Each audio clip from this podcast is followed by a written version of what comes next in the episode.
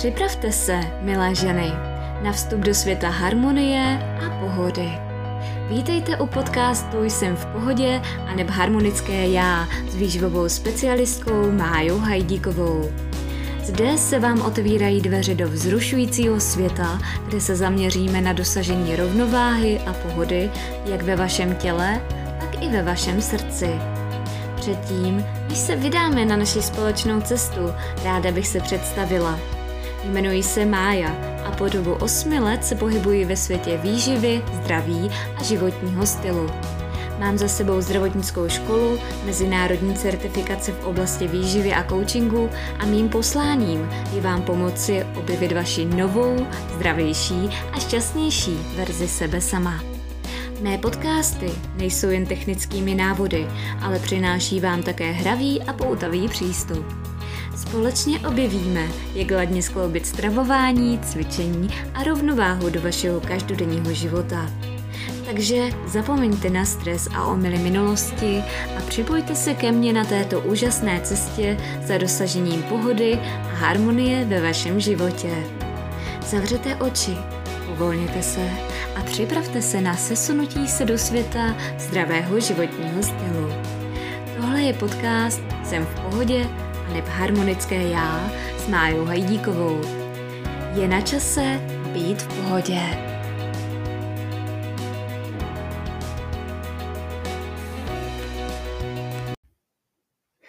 Krásný den, milé ženy. Vítám vás u nového podcastu o tom, jak dlouho trvá vytvoření návyku. Mýtus o 21 dnech zvyku prostě nezemře. Víte, ten, který říká, že vytvoření návyku trvá asi tři týdny. No, ukázalo se, že tento nápad z největší pravděpodobností přišel od plastického chirurga Maxwella Melce. V 60. letech 20. století napsal, že pacientům plastické chirurgie trvalo asi 21 dní, než si zvykli na nový mentální obraz sebe sama. Nemusíte být učenec, abyste zjistili, že zvyknout si na nový vzhled a vytvořit si nové zdravotní návyky není úplně to samé. A přesto stále existuje spousta 21 denních výzev, tréninkových plánů a očist. Ano, jsou přitažlivé, protože vyžadují pouze krátkodobý závazek, ale lidé předpokládají, že změny potrvají. Tak jak dlouho vlastně trvá držet se nové zdravotní praxe? Nové studie od Kathy Milkman, PhD profesorky na Pensylvánské univerzitě a jednoho z předních světových vědců zabývajících se změnou chování, použili strojové učení, aby získali lepší porozumění. Studie fungovala následovně. Vědci sledovali dva velmi odlišné zvyky. Za prvé chodit do posilovny a za druhé mytí rukou pracovníky nemocnice. První je samozřejmě skvělá věc, kterou můžete udělat pro své zdraví. To druhé ale vyžadují předpisy BOZP. Aby výzkumníci schromážili informace o návicích navštěvujících tělocvičnu, spolupracovali s velkým řetězcem posiloven. Během čtyř let sledovali přihlášení 30 tisíc členů do tělocvičny.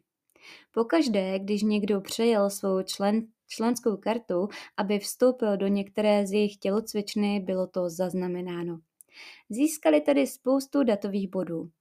Kvůli mytí rukou sledovali ve 100 směnách kolem 3000 zdravotnických pracovníků.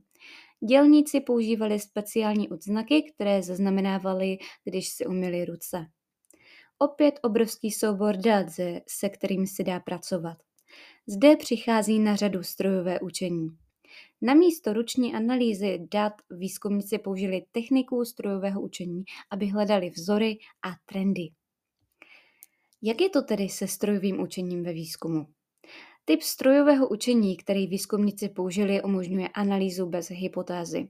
Jinými slovy, nemuseli dělat žádné předpovědi o tom, které faktory by mohly ovlivnit utváření návyku chodit do posilovny nebo si mít ruce, ani specifikovat, na které proměny se zaměřit. Přemýšlejte. Věci jako denní doba, den v týdnu, věk, pohlaví a tak dále. Místo toho mohou počítače zjistit, které proměny z největší pravděpodobností předpovídají chování každého jednotlivého člověka. Odtud mohou určit, které faktory jsou celkově nejdůležitější pro vytvoření každého návyku. Proč na tom záleží?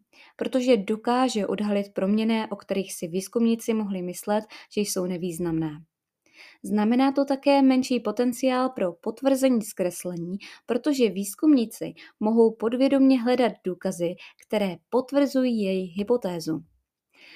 Tak, a co studie zjistila? Největším nálezem je to, že lidem trvalo déle, než si vytvořili návyk chodit do posilovny, než si mít ruce. Jak ještě dlouho? V průměru lidem trvalo asi dva týdny, než si vytvořili návyk na mytí rukou.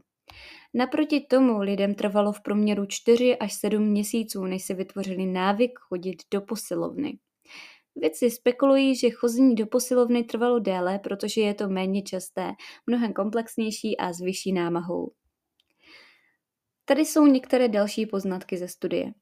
Čím předvídatelnější měl někdo ve zvyku do posilovny, ať už to znamenalo chodit často nebo zřídka, tím méně bylo pravděpodobné, že jeho chování bude zlákaný pobídkou k návštěvě posilovny.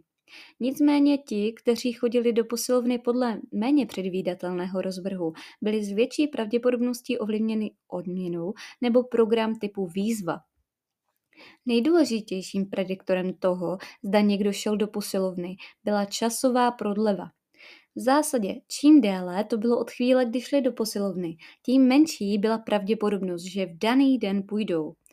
Lidé, kteří měli tendenci chodit do posilovny ve stejném dnu v týdnu, s větší pravděpodobností pokračovali v tomto vzoru. Návštěva posilovny v pondělí a úterý byla nejdůležitějšími prediktory dne v týdnu. Existují určité důkazy, že nový začátek týdne pomohl lidem zůstat konzistentní.